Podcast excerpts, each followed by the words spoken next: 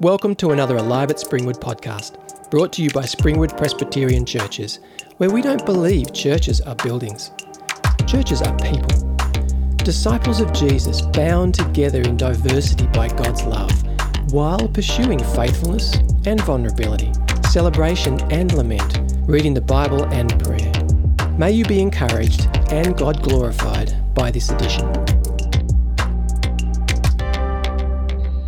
We're back in Deuteronomy. We, uh, we've spent the first half of the year, some of it anyway, going through the first eight chapters of Deuteronomy.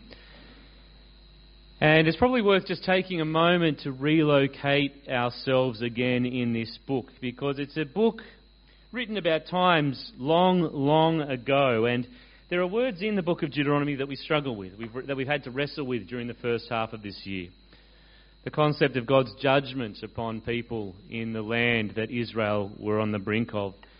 Is not e- they're not easy words for us to understand. But, but let's, let's summarize where we're up to so far. So, Israel stand on the edge of the promised land after their wilderness journey. And, and as they prepare to enter in, Moses gives them a series of speeches, a series of talks, reminding them of where they've come from, what lies ahead of them, and how they're to live as God's people in this land full of other nations who all worship these other false gods.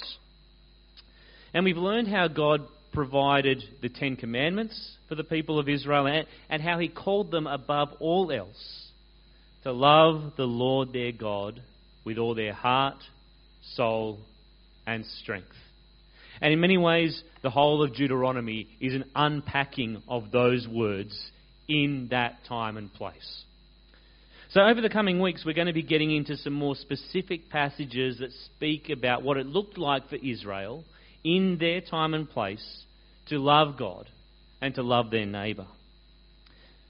But today, we're looking at these two passages from Deuteronomy 9 and 10, and, and they call Israel just to step back for a moment and to look at themselves, to look at who they are and who God is and what their relationship with their God should be like. Now, as we read through those passages in Deuteronomy, I uh, don't know if you noticed, but Moses' words to Israel are brutally honest. But they're also full of fatherly love and concern for his people. And if we listen carefully, they're also words that are dripping with the grace and mercy of God. So, how about we pray as we come to God's word today? Lord God, we thank you for your word, that you speak to us through it, and you promise that as we gather together today, your Spirit is with us, teaching us, and in fact has already been preparing us to hear your word today. So may you quiet our minds, still our hearts, that we might hear from you now. In Jesus' name we pray. Amen. Perhaps you've heard it, heard it said before, something along these lines. What a comfort it is to know that God is on our side. Indeed, I think I, have probably used words similar to that in conversation with people before, and I think the intention is quite well meaning. It's a way of expressing that God wants what is best for us that He's a protecting, defending, and merciful God who cares for His people. And, Scripture certainly uses language that describes God as being for us. Yet, I wonder if there's a little bit of a problem with this kind of language, with this kind of language of saying God is on our side. Does God really choose sides. I remember as a young boy, I used to pray that I would win sporting matches before I came to realise that that probably wasn't the most sensible prayer. What if someone on the other team was praying the same thing? And even still, what would make me more deserving of God's favour than anyone else? The problem of thinking that God is on our side is that it puts me at the centerpiece of life rather than God. Instead of us following God's ways, it's almost like we expect God to follow our lead, to meet our wishes. It's as if we begin to think of ourselves as somehow being more deserving of God's favour than others. And I think in many ways, this was the kind of problem that Moses was concerned about for Israel. Moses had travelled with and led this people for over 40 years. He'd watched this new generation grow up. He had loved them, been frustrated by them, and he knew their hearts. And he knew that it was likely that Israel, in the victories that were about to come their way as they entered into the promised land, would somehow come to think that they were untouchable that they were the good guys and everyone else was the bad guys. That God was on their side and would come to their aid whenever they snapped their fingers. Well, Moses, in his speech, puts Israel squarely in its place. He wants to make it very clear to them that there are two reasons why God is gifting them the promised land, and it doesn't have anything to do with Israel's goodness or their might or their righteousness. If Israel is going to be victorious, it's only going to be by God's hand. And, and notice the language in the first few verses of chapter 9.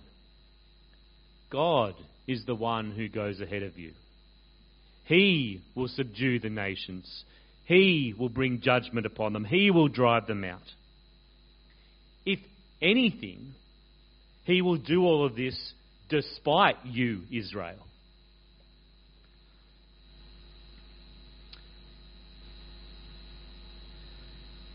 So, why then, if not because of Israel's goodness, was God going to drive out these nations before Israel and give them the promised land? Well, well Moses gives them two reasons. Uh, firstly, Moses says, God is driving out these nations because of their wickedness. Israel are going to be God's chosen tool of judgment upon a people who are up to their necks in the blood of innocent people. And secondly, God is gifting them the promised land because He promised it to Abraham, Isaac, and Jacob hundreds of years earlier. So Israel's victory in the land was not contingent on their own righteousness, but on God's desire to bring an end to evil and suffering and violence, and his unrelenting faithfulness and grace to Abraham and his family. And Moses breaks it down in very straight words to Israel. Why are you receiving this wonderful gift of the promised land? It's not because of you. God's been good to you, but it's not because you've been good to God.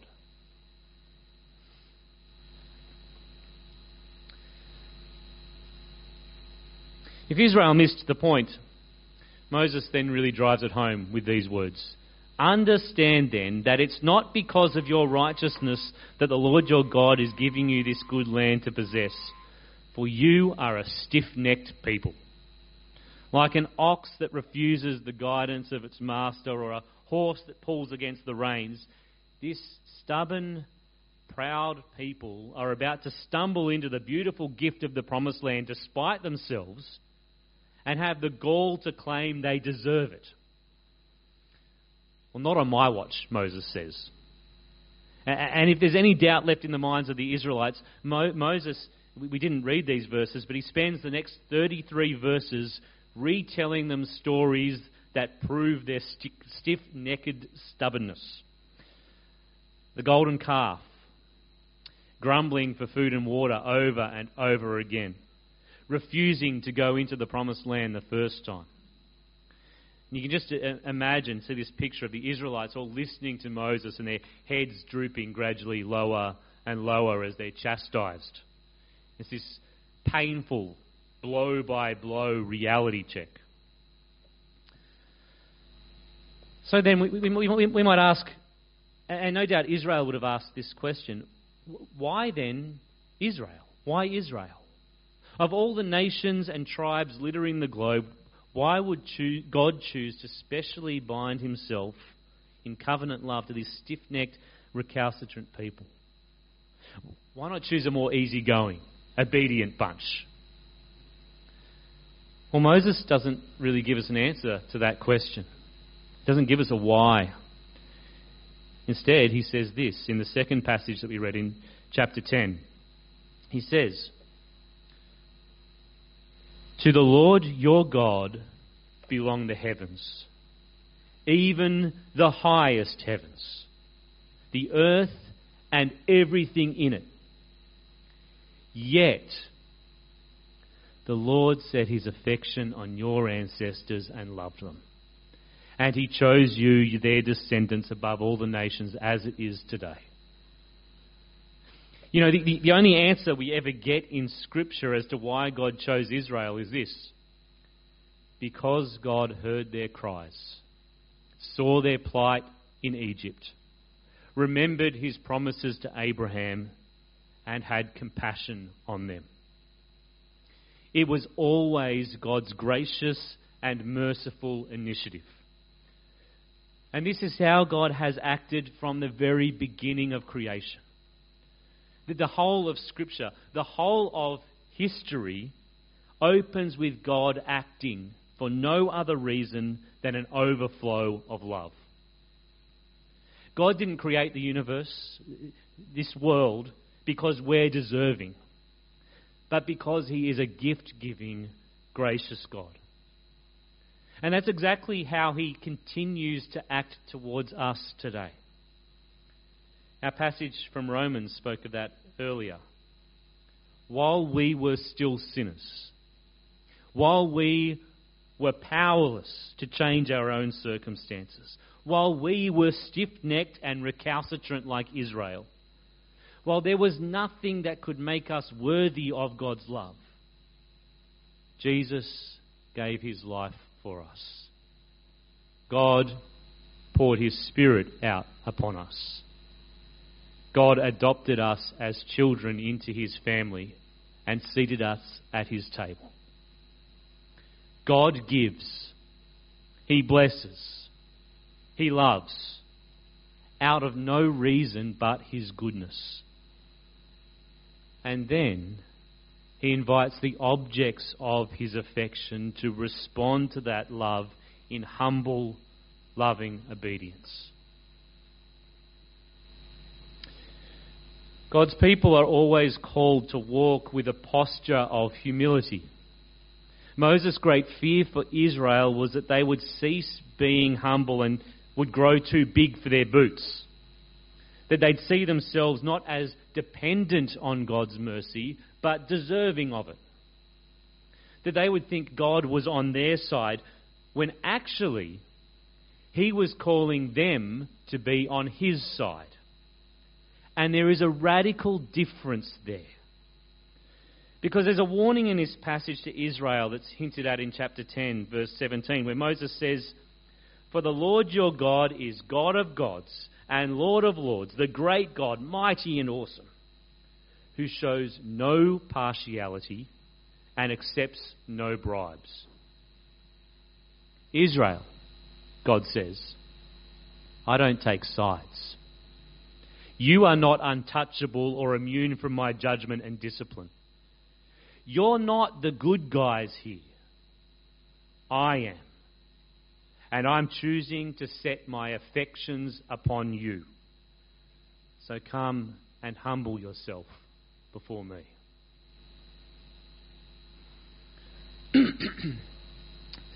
Not sure how many of you are familiar with this film. Hopefully, some of you.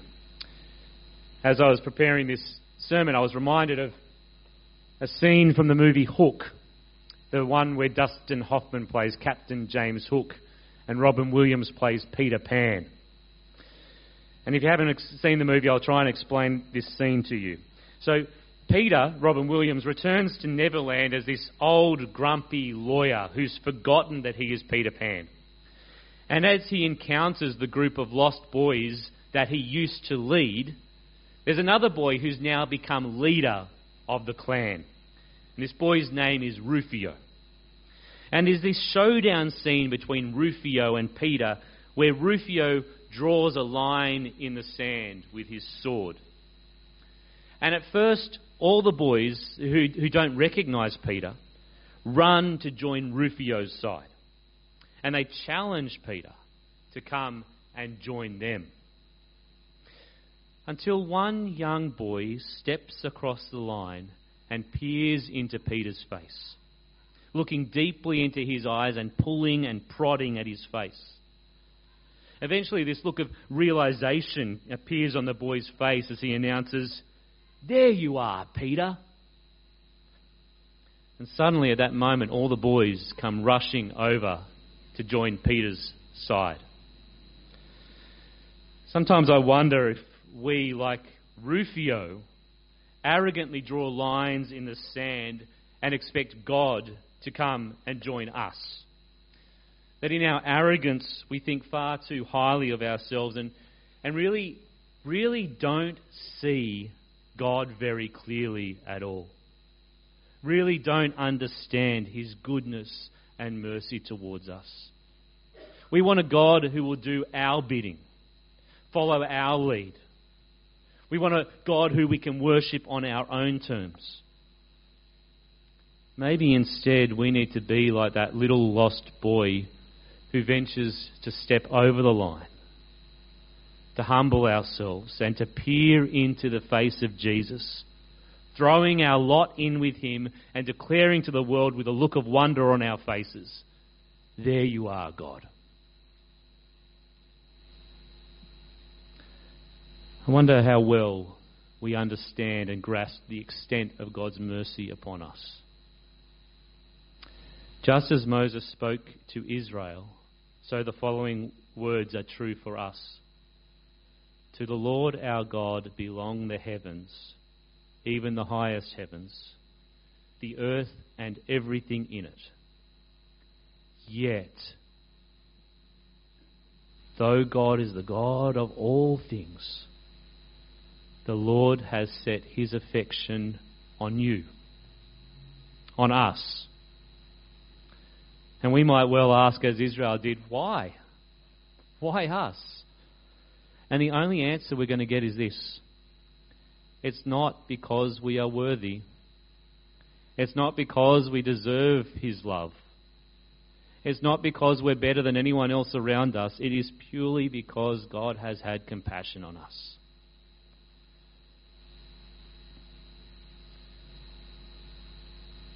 Whilst these words were written to Israel many years ago, there's a continuing message here for us today. For like Israel, God has poured out his love and compassion upon us undeservedly. And the only response to that that makes sense, the only response when we understand our weakness and God's grace, is one of humility. Now, often when we talk about humility in our world, we think of humility as being to think, being thinking very lowly of ourselves, being thinking less of ourselves than we truly are. But perhaps that's just because we tend to think too highly of ourselves as it is. But humility is really to have a realistic view of oneself and of God. And, and the reality is this we've been given the gift of being called children of the living God purely because God loves us and gave his Son to die and rise for us. We don't deserve it any more than Israel deserved the promised land. Our God does not show partiality. God is not on our side. Rather, He calls us to be on His side. In a book uh, I was reading titled, it's, it's titled, God is Not on Your Side, the author challenges his readers with this proposal that, that many Christians in the world today are living as if God is on their side. That rather than worshipping the God of the Bible who calls us to his side, who invites us to seek his will, we make this naive assumption that everything we do is anointed by God simply because we know Jesus. We've somehow adopted this worldview that says, I can just carry on with life as normal, but now with God backing me up. We don't seek transformation, but comfort. We don't seek the kingdom of God, but the divine anointing of our own personal kingdoms. Here's the thing though we don't worship a God who is out to bless our every endeavour. Rather, we worship a God whose every endeavour is a blessing. I find my prayer life, I think, can be very revealing about how I view myself and how I view God. When I remember to, to pray, and that in itself says a lot. I find it all too easy to slip into shopping list prayers of asking God to fix all my problems and the problems of my friends and family. And don't get me wrong, God wants us to bring those things before Him. But I wonder if sometimes I pray with this unspoken assumption that God is on my side and His job is to support me and do what I want Him to do. Perhaps the most important words of the Lord's Prayer that we read earlier for us today are these Your kingdom come, your will be done. Every time we speak those words, they should remind us God is the good guy and He's calling us to His side. Perhaps this week, as we pray, we could practice beginning our prayers by asking God a question What is your will for me today? Please grant me the strength to follow where you lead.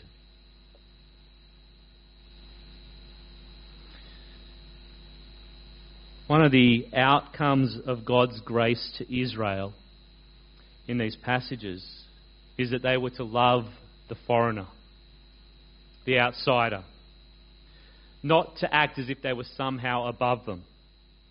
And Moses says in this passage, God loves the foreigner residing among you, and you are to love those who are foreigners. Israel couldn't claim that they were better than the nations around them, even those nations that God was about to drive out.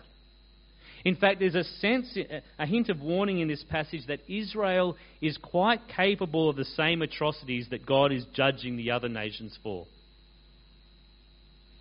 When we look at the world around us, the society that we live in, it's easy to see ways in which life is out of order, or ways in which Scripture would describe people living in ways that aren't God's design for life. But before we point the finger and act high and mighty, we need to check for that log sticking out of our own eye. Because we're not the good guys, we're just the forgiven ones.